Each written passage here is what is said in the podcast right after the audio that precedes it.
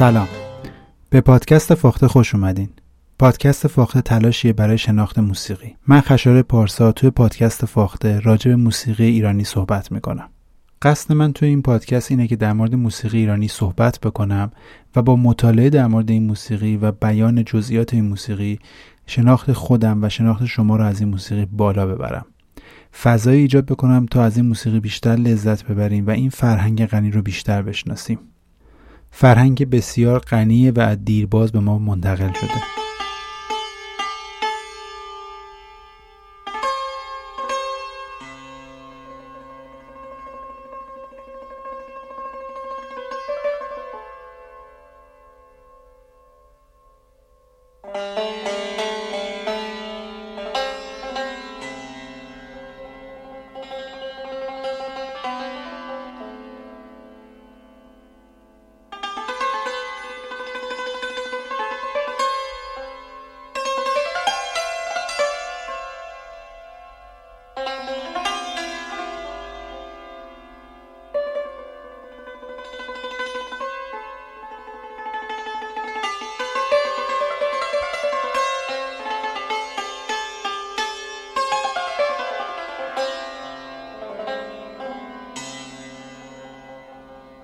از در در آمدی یا من از خود به در شدم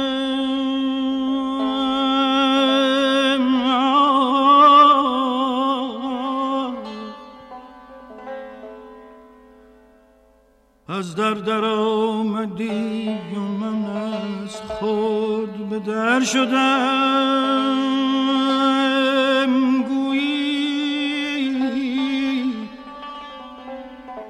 از این جهان به جهان دگر شدم.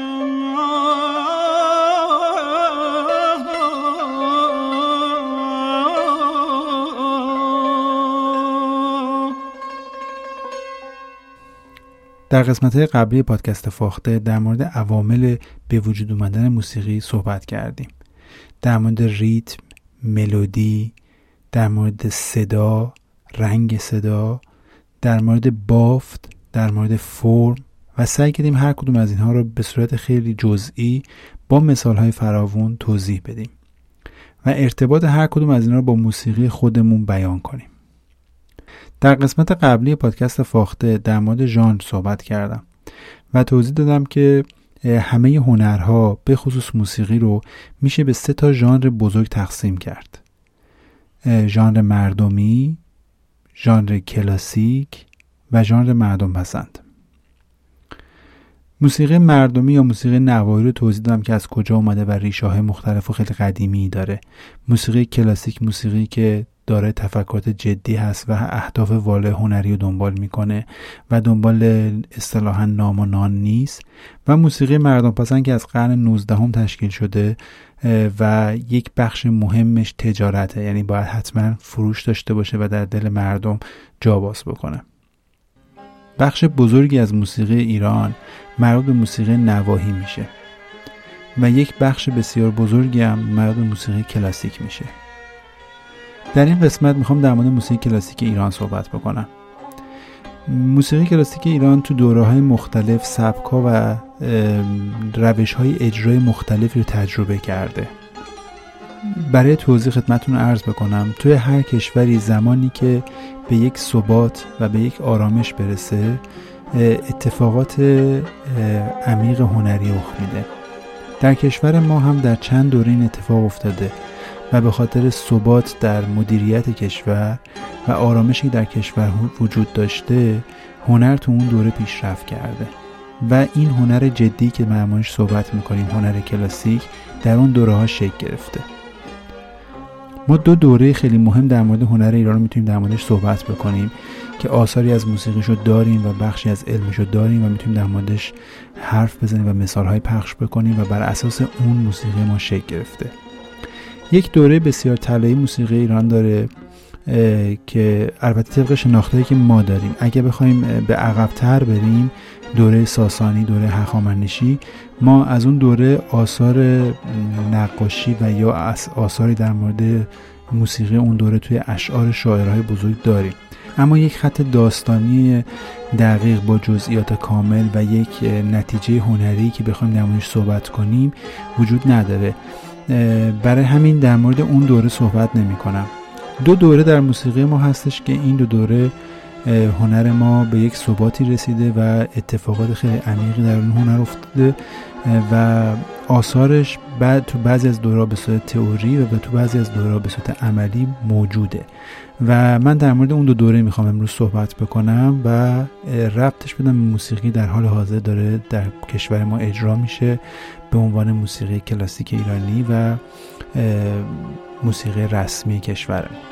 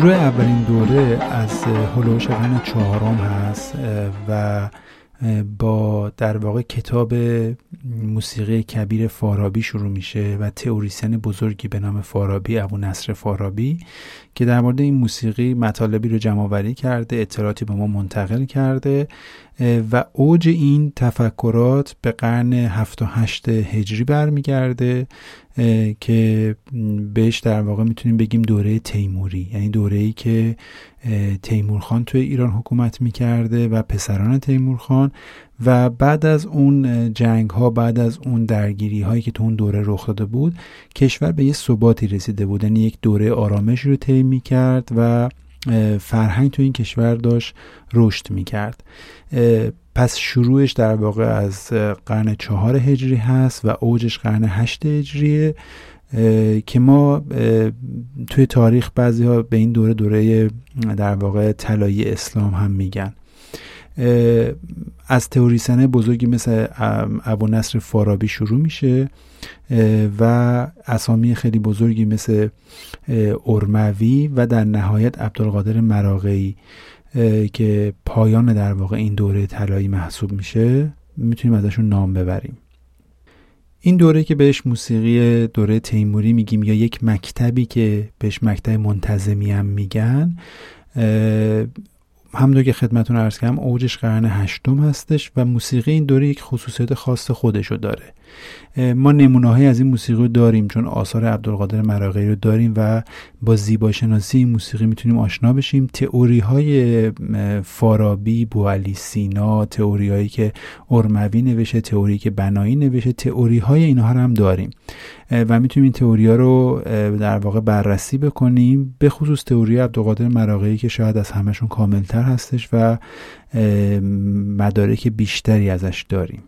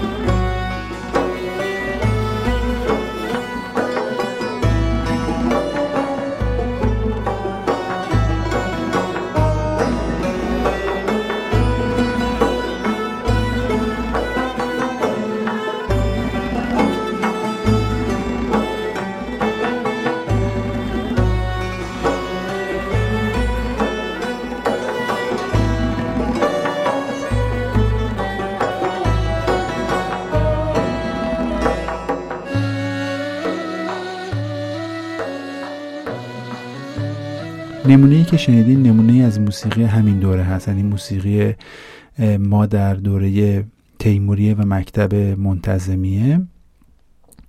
اگه بخوام خصوصیات این موسیقی رو نام ببرم براتون اول باید از ریتم شروع بکنم. همونطور که اولش توضیح دادیم تو پادکست فاخته که ریتم اولین قسمت موسیقی هستش که ما باش آشنا میشیم و با اون رو درک می‌کنیم. ریتم این موسیقی یک ریتم بسیار خاص هستش. ما به این نوع موسیقی میگیم ریتم های ادواری. چرا میگن ادوار؟ چون ریتم یک دوری داره. مثل ریتم شعر میمونه. فرض کنیم وقتی یک شاعری می‌خواست یه شعر کلاسیک بگه مثلا غزل بگه یا قصیده بگه یا مصنوی بگه یک وزنی رو انتخاب می‌کرد و بر اساس اون وزن کلام رو توی اون وزن میچید. مثلا وزن شعریش بود مستفعلان مستفعلان مستفعلاتون. بر اساس این کلام چیده می‌شد و این هی تکرار می‌شد. موسیقی این دورم دقیقا اینطوریه. در واقع یک دوری وجود داره به همین چیزی که من الان گفتم ریتمی که خوندم. اینو میشه به عنوان یک دور تصور کرد و این هی مدام تکرار میشه.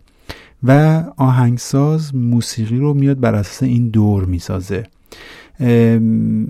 ولی ادوار موسیقی رو به جایی که با افائیل بگن با اتانین می‌گفتن. یعنی به جایی که مثلا بگن فائلاتون فائلاتون میگن تننن تن تننن تن. فرض کنین دور یک موسیقی به این شکل هست. تننن تن تننن تن تننن. این یک دور میشه و آهنگساز میاد بر اساس این دور موسیقی خودشو می‌سازه. ریتم این موسیقی به این شکل طراحی میشه که یک دوری ساخته میشه و موسیقی ملودی نوت ها بر اساس این دور چیده میشن. یک ساز کوبه این دور رو اجرا می‌کنه مثل مثلا دایره یا بم دایره و زمانی که اون این دور رو اجرا می‌کنه ملودی های بر اساس این دور ساخته میشه و روی موسیقی قرار می‌گیره. در مورد ملودی این موسیقی اگه بخوام صحبت بکنم این موسیقی داره مقام های متنوعی هست. مقام یک نردبان صوتیه. یعنی نوت ها از یک جای شروع میشن به یک جای ختم میشن. فواصل بین این صداها توی هر نردبان فرق می‌کنه. فرض کنید شما یک نردبانی دارین که پله یه جا پلاش کوتاهتر میشه یه جا پلاش بلندتر میشه. توی مقام هم همین مدلیه. مقام های مختلف داریم. مقامی داریم که پلاش خیلی باستره مقامی داریم که پلاش به هم نزدیکتره. یعنی این نوت ها به هم دیگه نزدیکتر یا دورتر میشن. فواصلشون عوض میشه. و نکته بعدی که تو هر مقام هست تاکید روی بعضی از این پله هاست یعنی بعضی از این پله ها تاکید بیشتری روشون میشه یا بیشتر ازشون استفاده میشه. این به صورت کلی تعریف مقام میشه. حالا توی این موسیقی از مقام های بسیار متنوعی استفاده میشه و فواصل خاصی که مال این موسیقی هست. که در قسمت های بعدی که در مورد این موسیقی تخصصی صحبت می‌کنیم بیشتر اینو توضیح میدم. پس مقام های این موسیقی هم با موسیقی های دوره های بعدی یه مقدار متفاوته و فرق می‌کنه. یعنی فواصلی که آهنگساز استفاده می‌کنن. در مورد رنگ بندی هم همینطوره. در واقع سازهایی که تو این دوره استفاده میشه با سازهایی که در حال حاضر در موسیقی ما استفاده میشه یه ذره فرق می‌کنه. واسه همین رنگ صدای سازها متفاوته.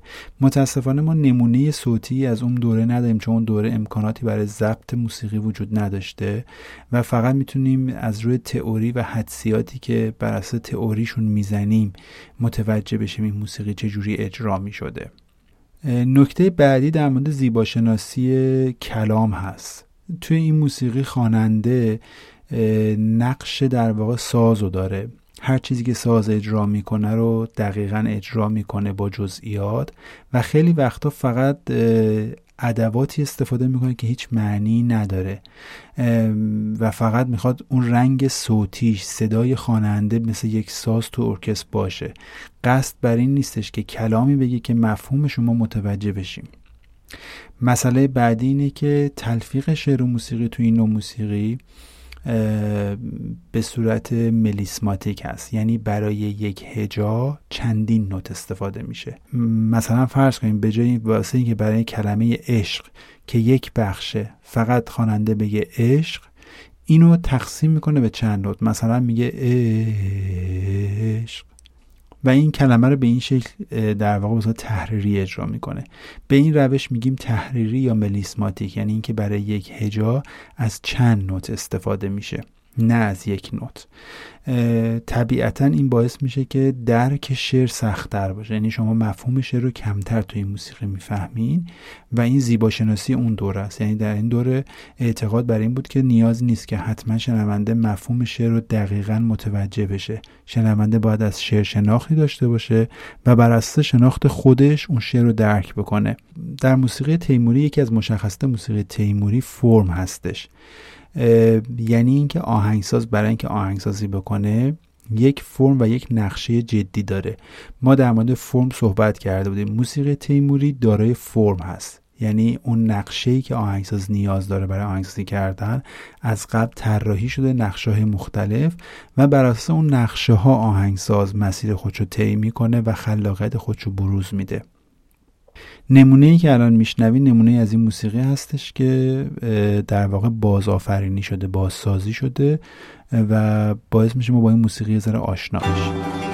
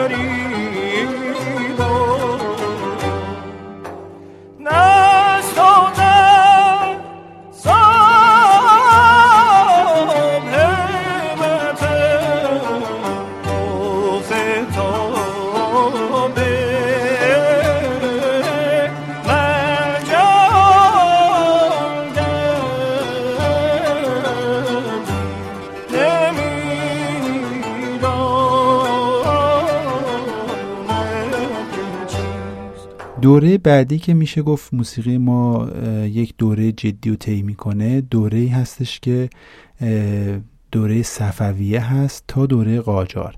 یعنی از وسط های دوره صفوی بعد از سختگیری که دوره صفوی میشه که مذهب شیعه به وجود میاد و موسیقی رو کاملا حرام می‌دونن و خیلی دنیا رو برای موسیسین ها سخت می‌کنن. از عواسط دوره صفویه که یه ذره فضا در واقع ملایمتر میشه و این سختگیری ها کمتر میشه و کشور به یه ثباتی هم رسیده دوباره موزیسین ها شروع می‌کنن به رشد کردن و فرهنگ موسیقی ما دوباره رشد می‌کنه. و این اتفاق ادامه داره تا دوره قاجار. یعنی تا وسط های دوره قاجار هم ما دوباره به یک ثبات دیگه می‌رسیم که ادامه اون تفکر دوره صفویه اونجا کاملتر میشه و این موسیقی که امروزه شما بیشتر میشنوین مربوط به تفکر این دوره هست که می‌تونیم بهش بگیم موسیقی دستگاهی ایران. یعنی موسیقی که در اون دستگاه سیستم دستگاه به وجود اومده که بعدا مفصل در موردش صحبت می‌کنیم.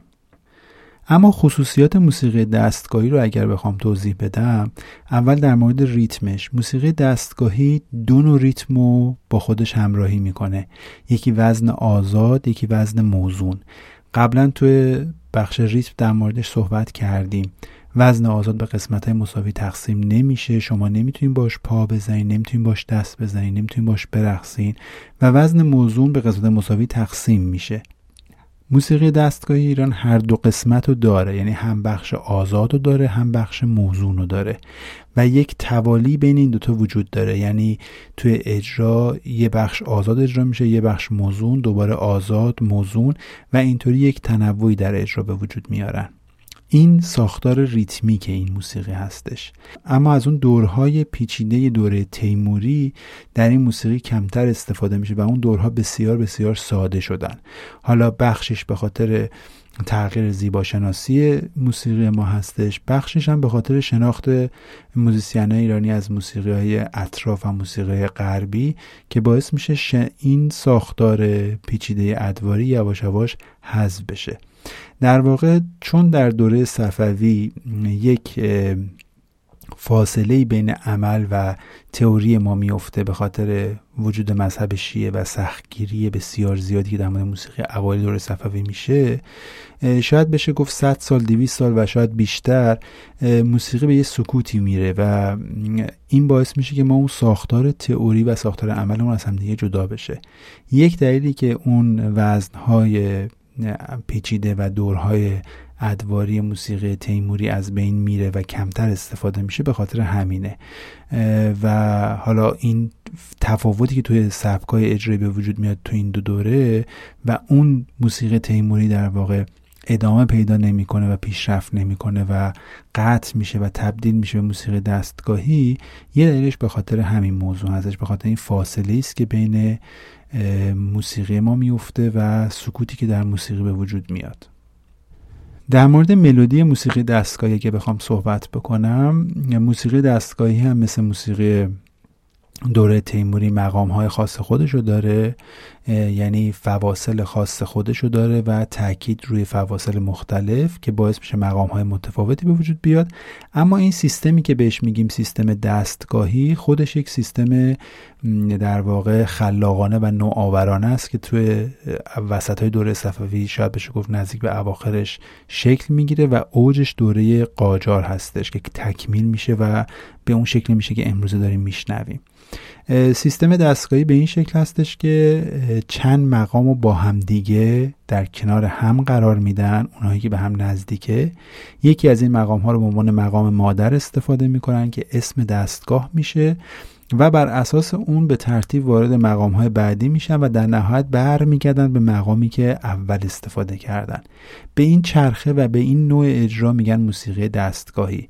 ما در اپیزودهای بعدی مفصل در مورد هر کدوم از اینها صحبت خواهیم کرد.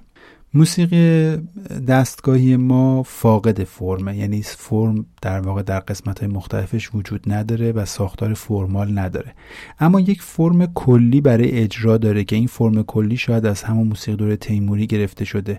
توی دوره تیموری یک فرم کلی اجرایی به نام نوبت بوده که احتمالا بخشهایی از اون در موسیقی دستگاهی هم مونده.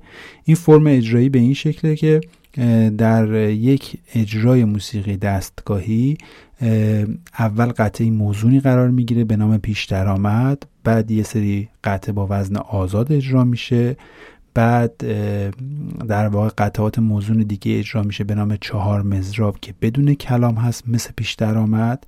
بعد دوباره وزن آزاد و این توالی چهار مزراب و وزن آزاد ادامه داره. بعد تصنیف اجرا میشه که با کلام هستش و موزون و بعد در نهایت رنگ اجرا میشه که بدون کلام هست و موزون و حسن ختام برنامه است.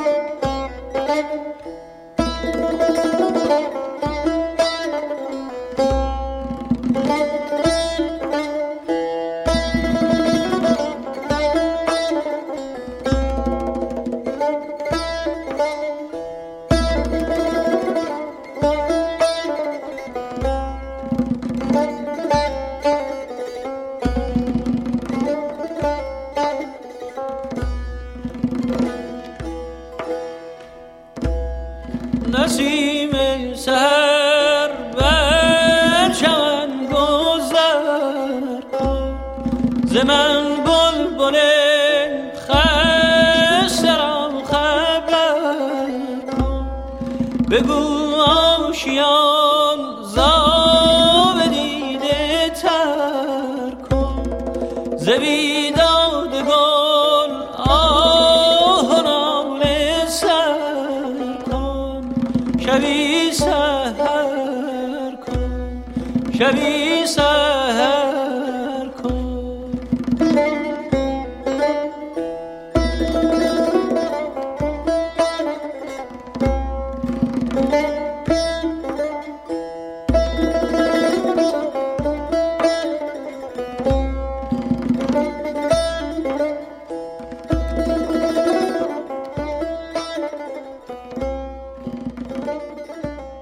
توالی یه قطعه موزون یه قطعه آزاد یه قطعه موزون و یه قطعه آزاد تا پایان هست. و کل این چرخه اجرا یک برنامه هست. یعنی موسیقی دستگاهی رو نمیشه یک تیکش رو شنید یا نمیشه یه قطعش رو شنید. و گفت من همش رو شنیدم.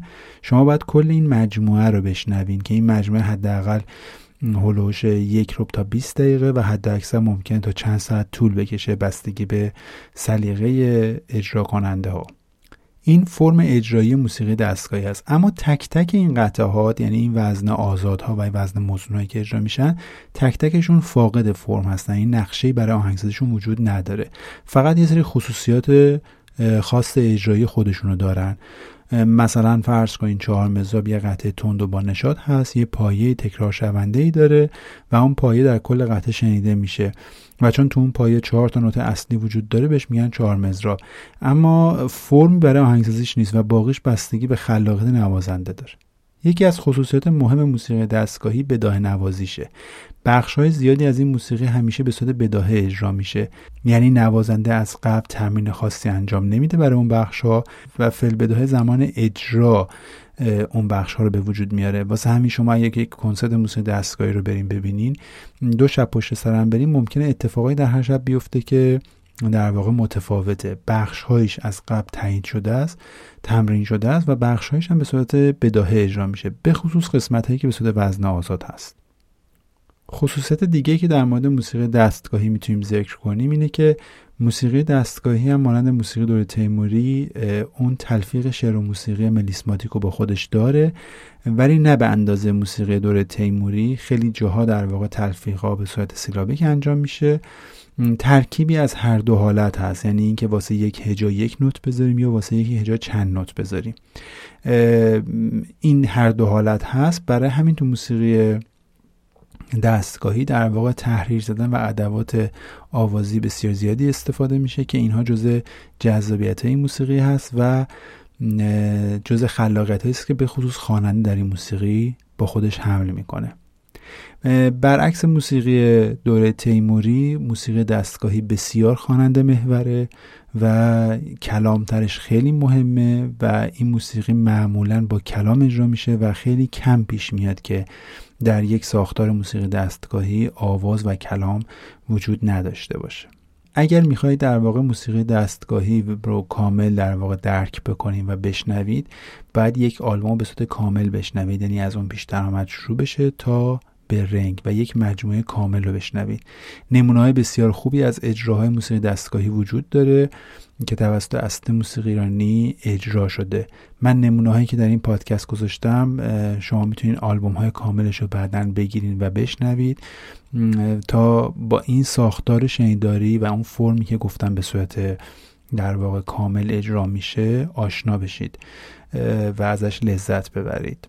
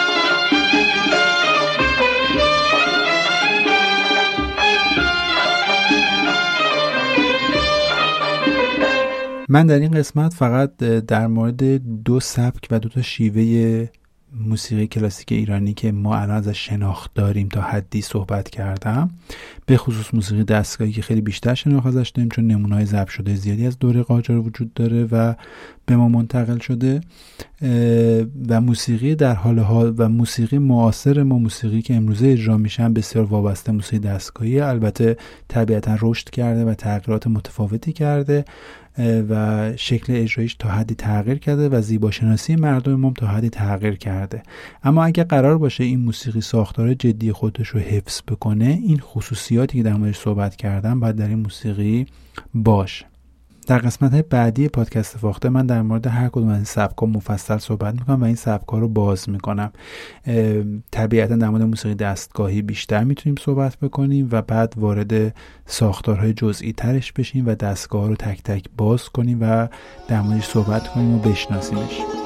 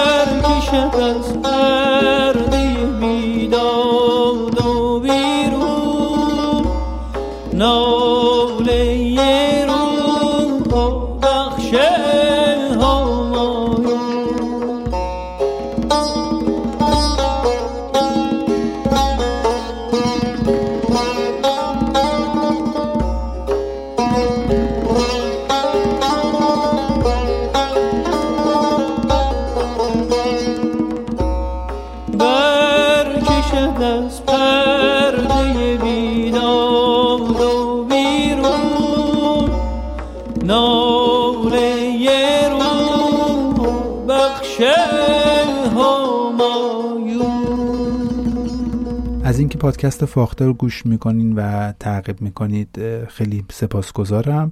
ممنون میشم اگه این پادکست رو به دوستانی که علاقه مند هستن دوستانی که موسیقی دوست دارن معرفی کنید و کمک می‌کنیم شناخت افرادی که در کنارمون هست از این موسیقی بالا بره و با یکی از فرهنگ های غنی کشورمون آشنا بشن و از این هنر لذت ببرن. خیلی ممنونم که نظرهای خودتون رو به من میگین. لطفا نظرهای خودتون رو در پادکست بنویسین. اگر این پادکست رو از هر پلتفرمی گوش می‌کنید همونجا می‌تونید برای من کامنت بذارید. می‌تونید نظر خودتون رو در اینستاگرام به من برسونین. می‌تونید در تلگرام به من برسونین و یا می‌تونید در واقع ایمیل بزنین. راه های ارتباطی رو من آدرسش رو توی پادکست می نویسم هستش و خوشحال میشم که نظرهای شما رو بشنوم و این نظرهای شما کمک می‌کنه که کیفیت این پادکست هر روز بهتر بشه و مسیری رو که دارم طی می‌کنم و بتونم درست پیش ببرم و در کنار همدیگه از این هنر لذت ببریم. این اپیزود پادکست فاخته در خورداد 1400 ضبط شده. ممنونم از همراهیتون.